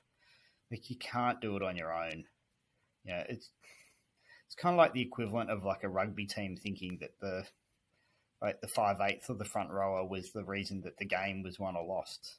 No, no one. There's a lot of probably a lot of big prominent organisations who have maybe have you know marquee CEOs whose kind of brand is attached to the business. If that makes you can probably think of some companies that you know whose the CEO is basically the company. Yeah, you know, Steve so Jobs. Steve Jobs, General Electric, Lightning Jack. Like there's all these you know corporate stories that run around, but like none of those guys and girls do their job in on their own. Like it's a huge amount of cooperation and collaboration and and so I think anyone who thinks that they're going to get to a CEO or a CFO or a C-suite job and then they're going to be the masters of the universe and set all the strategy and decide what they're going to do, it's just not the case. Um, if anything, you spend more time listening and more time engaging with people than you do in, in, than I have in any other role. Otherwise, you can't be successful. You can't be successful if you don't know what you're like. Your team and your people know way more about your business than you can ever imagine. Mm. Um, so, yeah, I think that autonomy is maybe a bit of an illusion or a bit of a fallacy. Yeah, I mean, when I think about it in in the business that we're running, where our team's growing, we've got seven of us plus another contractor who's almost part time, but pretty much does full time work. Cool. Um, Congratulations. That's awesome. Thanks. And we got about six other contractors who we engage with ad hoc for various things, but pretty regular stuff, whether it's website maintenance or personality typing and those sorts of things. And I I struggle to imagine how I'm gonna keep keep hold of the business when I'm not doing the majority of the client facing work. But yeah, there's there's so much of this this culture that we've created because of how purpose driven we are exactly as what you're talking about, right? We've got our purpose as our leaders and what we're trying to do, but also, like I left Westpac because I don't want to sell products, which is, mm. I mean, I left before the Royal Commission. That's exactly what the Royal Commission was about. Uh, I'm not going to name any particular names within the organization, but there were there were definitely people who were senior to me and encouraging me to do things that just didn't feel aligned. I just didn't care anymore. Like I cared so much more about not like not doing the wrong thing than than I did about my financial security. It wasn't. It was just it was just a no brainer, and I'm very grateful that I took that leap. I think you've got a similar mindset of like if you're not adding value to someone or you're not helping them, then you just move on, right? Go, so how oh, how do you maintain that? Like how are you maintaining that? You're you're what three three and a half years into back into employee, and you you shared just before you're slipping back into the employee mindset. Yeah. Uh, but you also shared how important this this perspective is. Um, so you're saying how do I how do I not slip back, or how do I pull myself out of? How that? do you maintain this perspective of I've got to get better every day, and a big part of getting better, from the way you described it, is am I adding enough value? I yeah, I don't. I actually don't know, have an answer to that. I just I'd say something really trite like I'd just do it, you know, which would be something like you know me asking you, you know, how did you give up coffee, and you'd be like, well, I just gave it up. Look, I just always constantly remind myself just that that's what I'm here to do. I'm not here to be an employee. I'm here. It's it's a mindset. I just try and kind of turn it on. Right now, I need to think about this from a value lens. Are we like, is this something that's going to create value? Is this something that's worthwhile doing? Or does is does this feel maybe kind of going back to intuition a little bit as well, or does this just feel like we're going through the motions? Like, what's the reason that we're here doing? What are, what are we having the meeting for? What are we? What project are we working on? Why are we?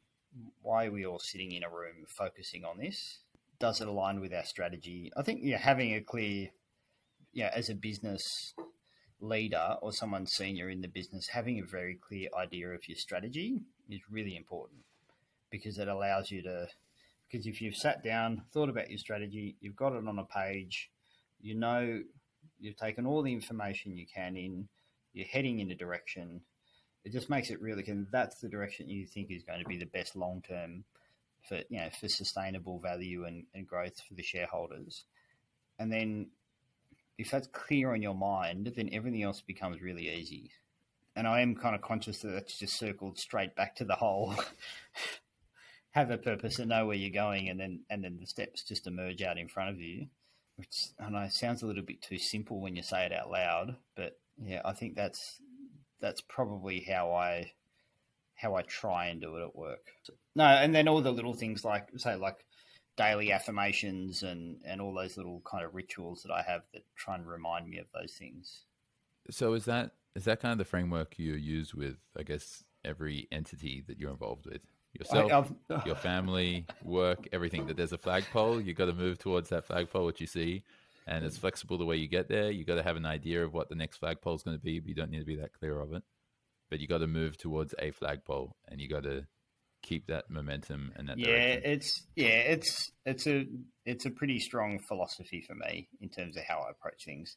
Whether it's whether I'm mentoring someone, whether it's you know I'm doing something with with my family, whether I'm working you know for a not for profit and helping them out, or you know even like in sport and or you know or activity and exercise. I think yeah, it's a pretty common theme for me.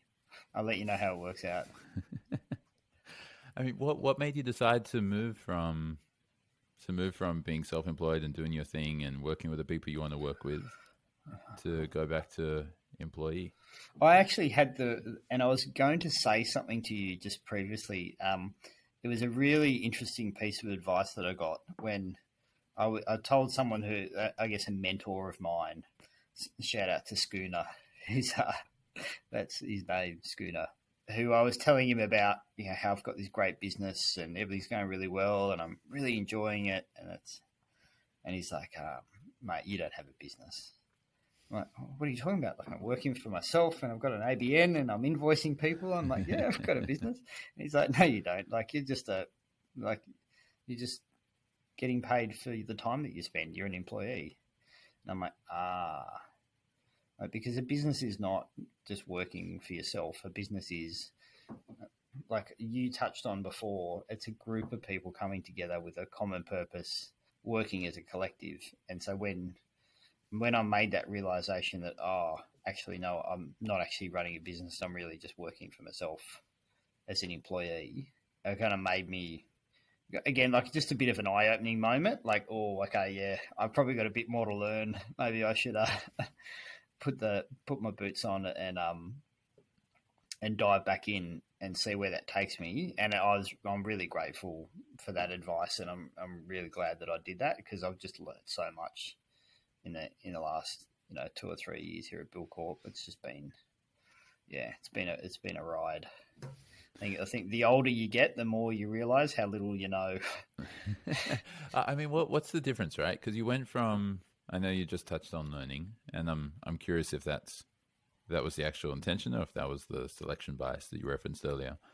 But you you've taken like you you realized that you didn't run a business, like you didn't own a business, you owned a job, and you're an employee, not a business owner, or you were both. But that kind of just makes you an employee.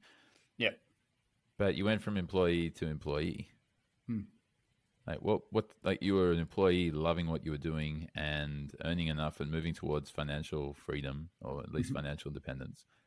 Like why not continue doing that? Doing what you're loving and having the flexibility and being the dad at home and also having the finances to support and everything kind of working out. Why not stay there?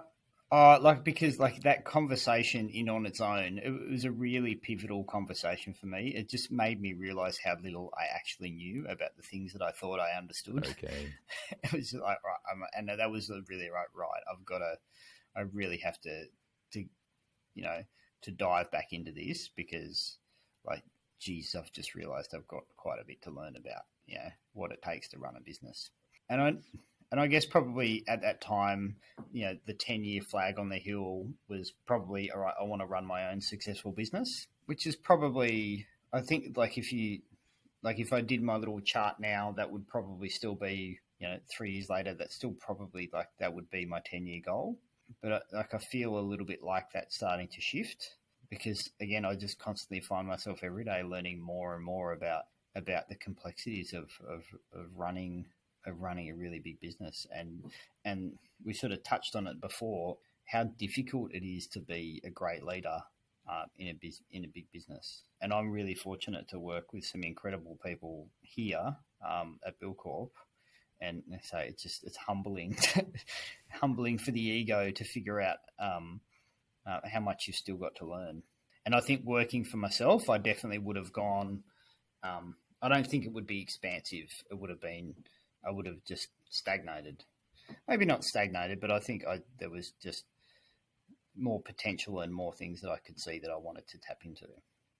So it was a very, it was a very, I was surprised how easy it was the decision to, to move back into into a into a full time uh, employee role. Back to your framework, it kind of sounds like you're like, well, look, if I do this, if I do this now, then tomorrow I'm going to be better. Tomorrow being abstract, right? Tomorrow could be. Yep like literally the next day or another year later or five years later, I'm going to be better. Yeah. And, and, so, and back to, I think, something I spoke about before, which is my other just key thing I always go back to is that, is that will this create more opportunities for me in the future? And if the answer is yes to those two, then, then it's, then it, yeah, it becomes a no brainer. Yeah. Will it, will this make me, will I become better? And will this present more opportunities? Opportunities for me. Is that with every decision, no matter how big or small? Uh, no, I, I don't. No, you'd be surprised how little I think about a lot of things that I do. but for the big, just I think for the big decisions, I feel like it served me really well. So yeah, I know, I know it sounds a little bit simple and a little bit trite, but yeah, keep it simple. Keep it simple, stupid. Got it. Simple, stupid. So, what's your what's your new ten year flag? You mentioned what your seven year was, but I think it's still. I'd like to. I think in ten years' time, I'd like to be running my own business. Mm-hmm. Um, but again, I'm sort of. I, I, was used to hold onto that quite tightly, and now I'm not so sure because I I'm not quite sure. There's a lot. You know, no one becomes. You know, what's the the saying that it takes you 20 years to become an overnight success, and I just feel like especially when I get the opportunity to work with great people, that I feel like I get a lot out of that. It, it like it fuels me, I guess, to a certain extent. So I'm a little bit less attached to that going off and starting my own business and building something from scratch, and a little bit more interested now in how I might navigate my career in a way that helps me um, continue to grow, I guess, like in, in the way that I feel like I've been lucky enough to in the last, you know, two or three years.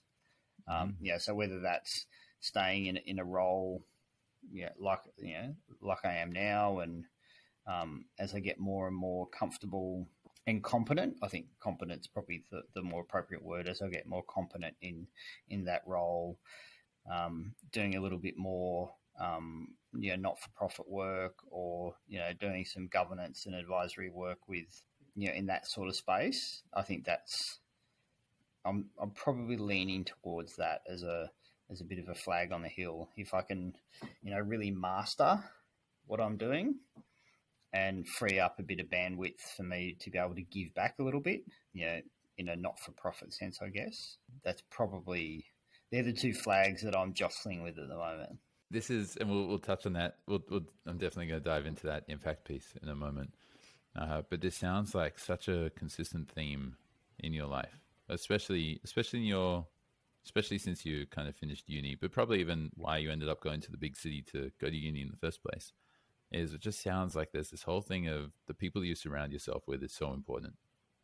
The fact that you got to leave a town of eight or nine hundred people because the people you surround yourself with could just be more incredible. You got to leave engineering because the people that you can surround yourself with over there are going to be far more potent on you. And you don't want to be like the people that you see around you with divorce and drinking and swearing all the time or whatever. And like you, you've spoken about the same thing with Phoebe and even with your girls and like everything that you've done, including going and doing your own thing and then realizing, hey, actually, I want I want more of that being around amazing people. Hmm. And even that was inspired by a conversation with a mentor of yours who is you're being around another amazing person. Kind of just sounds like the the common theme. Yeah, I'd I'd never really reflected that, but it probably uh, it was probably about I think about ten years ago, or no, it was probably even longer. It was quite early in my career that, like, I really, I think I, it was a little bit of mentoring from a, um, you know, from I guess a manager, and then also just something that I noticed that good people were always like they always congregated, if that makes sense. Mm-hmm. Like they're always like there'd always like be pockets in any organization or project or business where just like really high quality people hung out, and it whether that was coincidence or not, I always, I guess, have just figured out that you know you're just like a, what's the saying? Like you're just the sum of the like the five people that you spend the most time with or whatever. Mm-hmm. And I just think that's so true. Like you we are 100% animals of our environment. Um, and if you s- surround yourself with shit people, then like it's really hard not to be a shit person. Like it's not impossible, but like it's really difficult. And on the flip side of that, if you can if you can find really impressive people and just learn from them, then like what a great way to live. And like I was really, I think you got me onto it. I was I was really like it's really resonated with me and stayed with me. The book um, Art of Learning mm-hmm. by Josh Waitzkin. Yeah, and I think that's just like if you have a, a, learning mentality through your life, it's just it just sets you up for success in so many ways. Yeah, so I'd not really thought about that. I guess macro pattern, but I think you're right. It's like I really do believe that you are who you associate with. I mean, it's not. I, I believe that it's not. It's not coincidence that I keep wanting to spend more time with you and have you in my life. It's, there's no coincidence for it. Very flattered.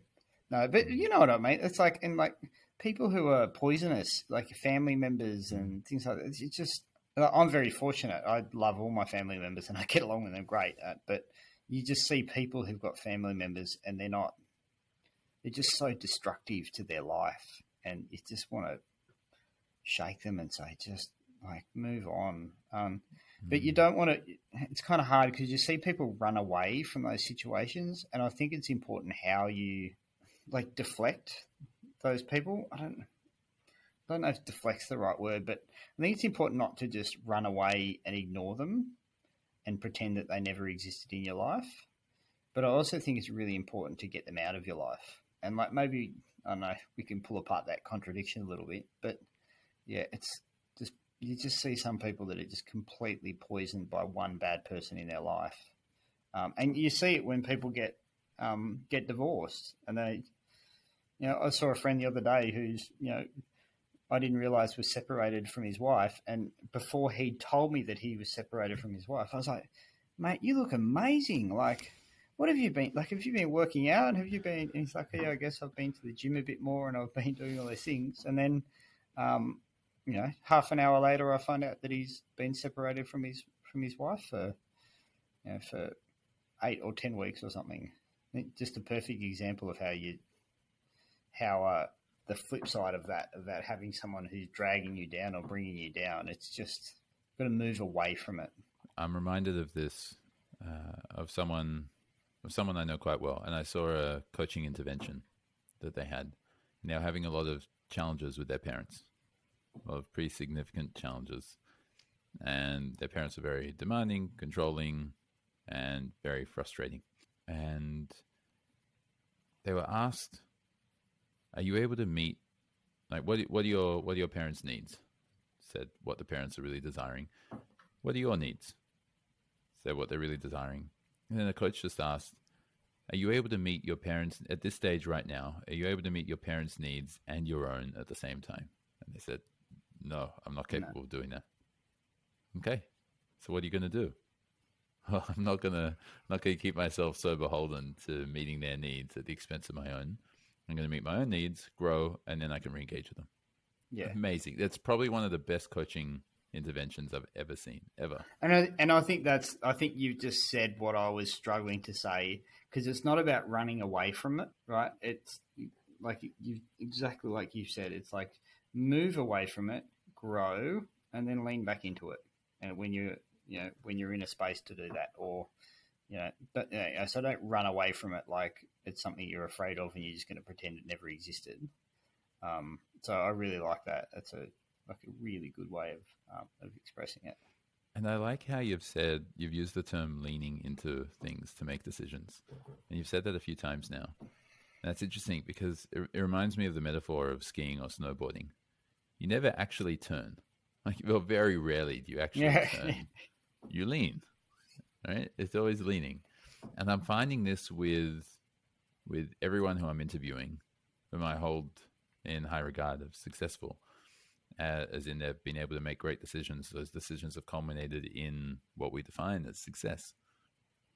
And with the exception of probably like, you know, one, two, maybe three really big decisions which they've had to make, and those are big turns, right? They're like, no, not doing any more turning, I'm going that way.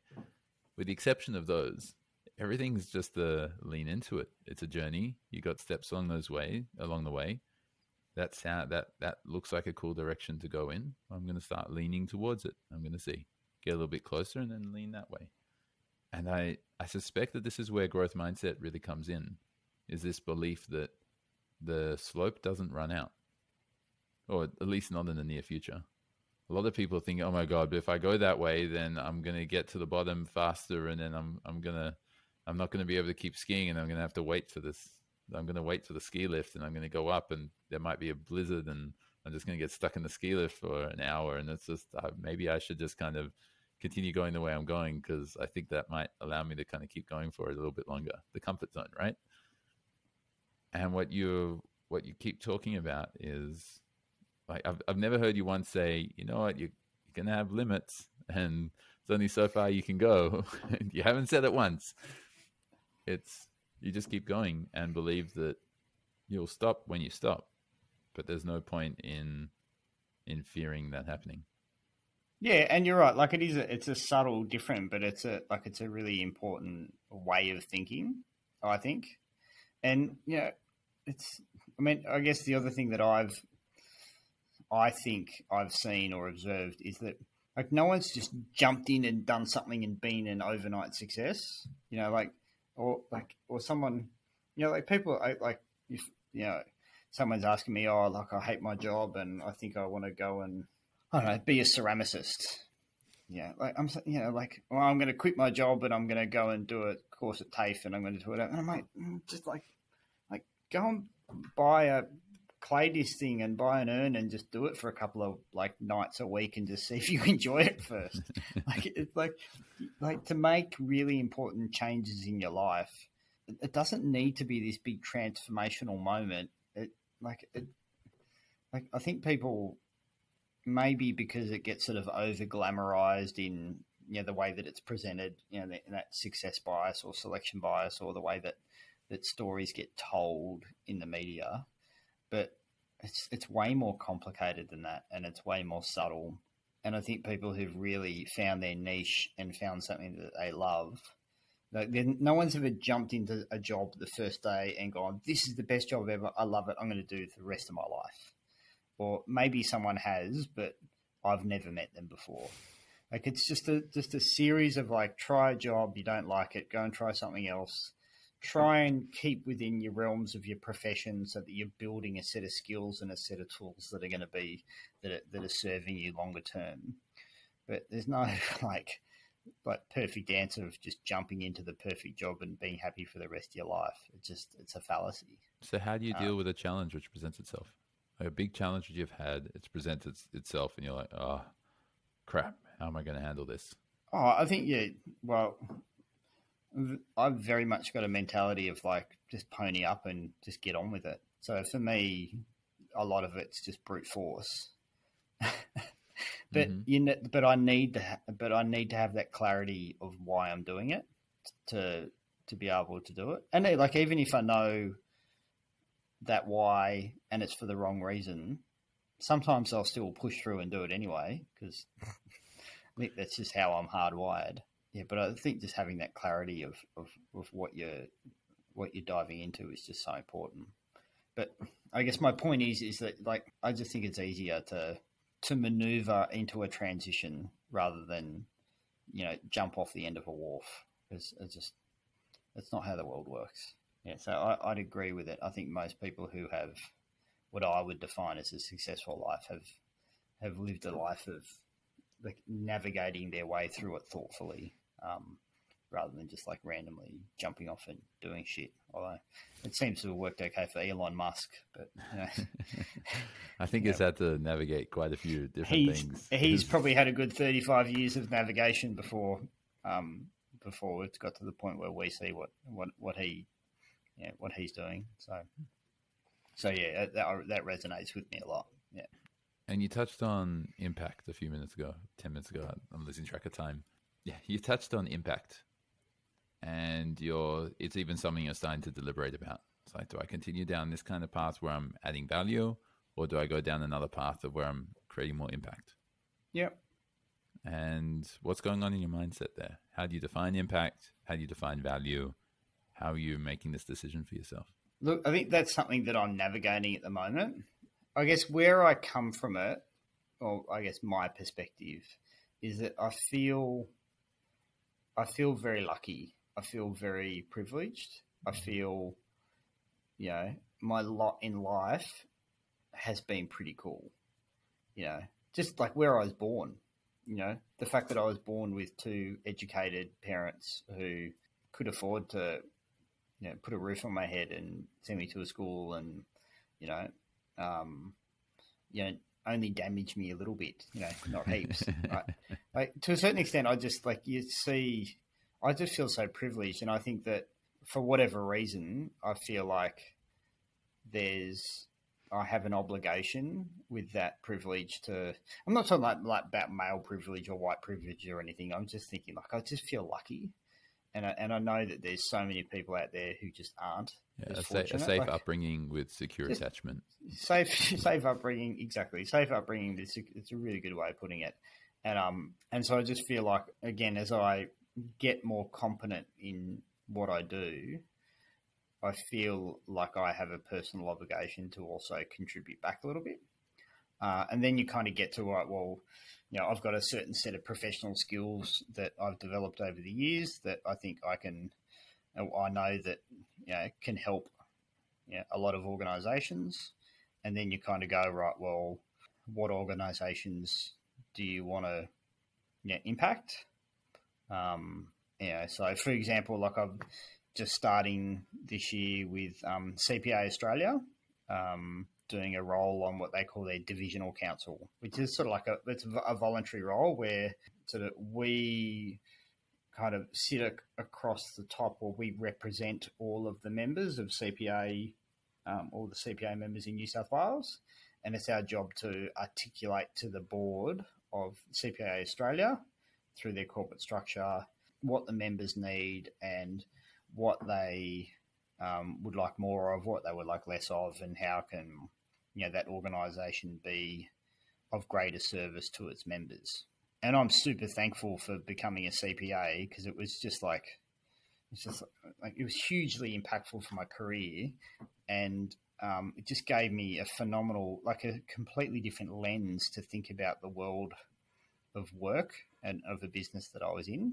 So that's something that I'm really like passionate about giving back to because I feel like I've just gotten so much from them and then after that, look, I'm not sure. Like, I love what sport does. I love the intersection of community and health and activity and, and business and government. I love the way all of that merges in sport, and I love the impact that sport has on, on particularly on kids, but just on communities. So that's probably like another area that I'll, you know, that I'd like to explore a bit more as I as I so you get a bit of spare time. But maybe that's maybe that's part of the, the flag on the hill conversation or the, the flag on the hill.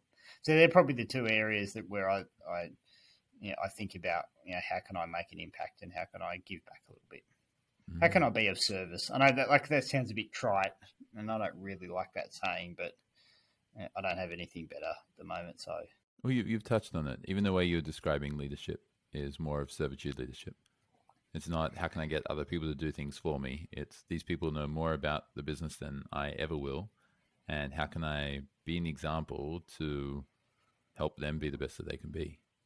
Oh yeah, we were talking about this today, um, just like just at, like at work with some colleagues about, particularly now with remote working and mm-hmm. and you know hybrid working, like you can't make people do stuff anymore because they're at home, like they're deciding what yes. they're going to do.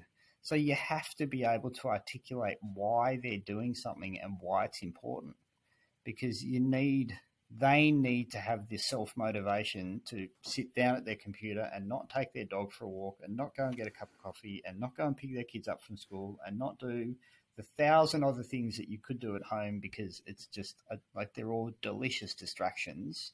Mm. So it's just you have you can't force can't stand over someone's desk when they're working from home and tell them to do something. You just can't, and it puts a huge obligation on managers and leaders to really be able to articulate to the people in their teams why you're asking them to do something that they that they that you need them to do and why is it important. So like COVID has just like super amplified that in a just ridiculous way. And it's something that I think, you know, I'm certainly kind of grasping with and I, I think a lot of people are as well. Yeah, okay. Yeah, cool. Look, I, I love this and we're we're getting to the time. It's getting late, so let's let's wrap this up. I'll try and feedback what I've what I've heard from you overall, and you let me know afterwards what you want to add or clarify or anything that you want to share. But you started out by talking about these decisions that you've made is primarily about just choosing your lane. You can't do everything, but you got to go in a direction. You can't just stay where you are because it's comfortable. You got to pick something that you're going to be good at pick a direction and choose a strategy and go for it. And so you even said, right, like you never failed. Right?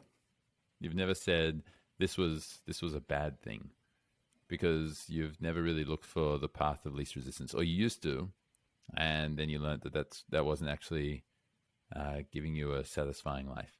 And you, like you, you shared something which you're which you're trying to instill in your daughters. I find it beautiful is saying that there's success in every failure. You just need to find it. And if you can't find it, you're just not looking hard enough, whatever it is. And then you moved across to this. Well, you mentioned a few times about mentorship, which you've had, and the people that you're around and who you're in close proximity with. And ultimately, you can never do it alone, either as the leader of the business or uh, in the fact of your life and your marriage there's nothing that you've been able to just do purely alone. And so you've picked the companies you've been in, the colleagues you've been around, the life partner you've chosen, the way that you interact with your kids, because it's not going to be on your own. It's going to be a collaborative effort, collaborative effort. And so I, I really like this metaphor, which we kind of built together of like this flag on the hill, which your, your 10 year flag on the hill is always going to be something which is really clear. That's what you're moving towards and you know that you're just going to be navigating through life. You're just going to be leaning into all the decisions you've got as uh, that you're making as you're moving towards it. But in three years' time, you're not still moving towards that seven-year flag. it's not a seven-year flag; it's a ten-year flag, and it might not be there. It might be somewhere else, and it might be something completely different. And so then that's what you're moving towards.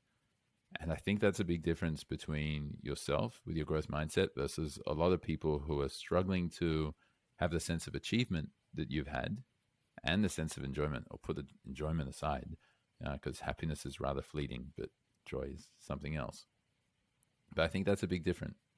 You're you're not just moving towards something, going, well, that's what I'm moving towards. Ah, oh, I can't do that anymore. Oh, well, everything sucks now. Or I achieved it. Okay, I guess I got there. You're always moving forward, and you'll say, well, someone might ask you, well, what if that's not the right thing? What if that's not the right direction to go to? And from what you've explained, my guess is that your response is going to be like, so what? I've moved towards something. I've learned something. That's cool. There's somewhere else I want to go. Great. I'll go there. It's better than just standing still, staying where you are, and giving up. Couldn't did agree I, more. Did I miss anything?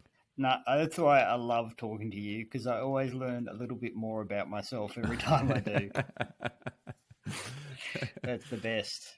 Yeah, no, and I think like the only caveat that I'd add to that is that I think yeah, where that framework or that mindset doesn't work in like is in you know like catastrophic life or death situations, right? So when you when someone's got cancer or you know someone gets hit by a bus or whatever, like I've never found a framework that fits those scenarios, but that's kind of one of the reasons that I think all of the other decisions that you make in your career and your profession and to a certain extent in your life on a day-to-day basis is it's just like they're just not that material. Like and everyone makes like really bad decisions all the time so you've just got to find the, the best out of them and and take what you can out of it and, and keep moving on. And there's this classic classic quote. I love it. It's um it's from a movie. I won't say the movie because it'll show how poor my movie taste is but it's like like what like worrying is just like going backwards and forwards on a rocking chair.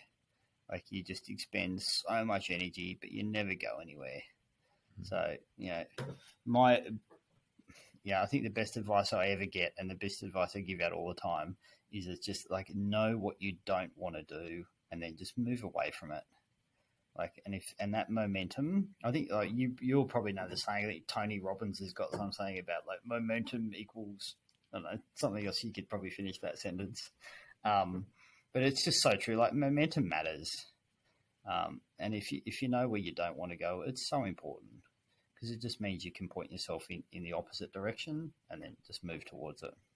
Why would that framework be any different for if you get cancer and you're or you someone that you love gets hit by a bus and you're facing the end of that part of your uh, life it, or relationship? Why would it be any different? I, I haven't had like hugely traumatic experiences like that, but I just know from from the, the you know the experiences I have had, but there's just so much chaos involved in those scenarios. It's really hard to. I think it's really hard to think clearly clearly in those situations. It might be so, hard, but doesn't the same framework apply? Yeah, but that's like you saying it's easy to give up coffee. You just give up coffee. it, it wasn't. It wasn't that easy. It was making a commitment for ten days and then see how I'm going and oh, it was well, with a, a, whole bunch of other changes as well, and a whole yeah. bunch of reasons behind it, and there was all this motivation to be able to do it. Yeah, there you go. And so that, and that's me oversimplifying it, but yeah, so, so yeah, it's um, yeah, so I yeah, hopefully I never have to have have to navigate scenarios like that, but you know, life throws those things at us, and and um, yeah, I'll, once it happens, I'll let you know how it go. Ben, thanks for your time here this is there were some nuggets of gold that you were just sharing, and I'm sure that everyone who's listening, or at least most people who are listening, will have been able to really enjoy the conversation and receive a lot of benefit from learning your mindset, your perspective, and your journey, and how you make these decisions and how you keep moving forward. It's a it's a beautiful journey. Oh, mate, thank you. I so thank you for doing this and for what you're doing. I love watching it, and um, like I said before, I, I love talking to you because I always learn a little bit more about myself every single time. So thank you. I learn more about you every single time. it's awesome. It's a win-win, really. Win, hundred percent. Thanks, Ben. Thanks, Harry. I hope you enjoyed this episode of Success with Purpose, and I also hope that you feel capable to apply some of the perspectives and learnings from this episode in your own life. If you enjoyed this conversation, be sure to like and subscribe below. And until next time, live with purpose.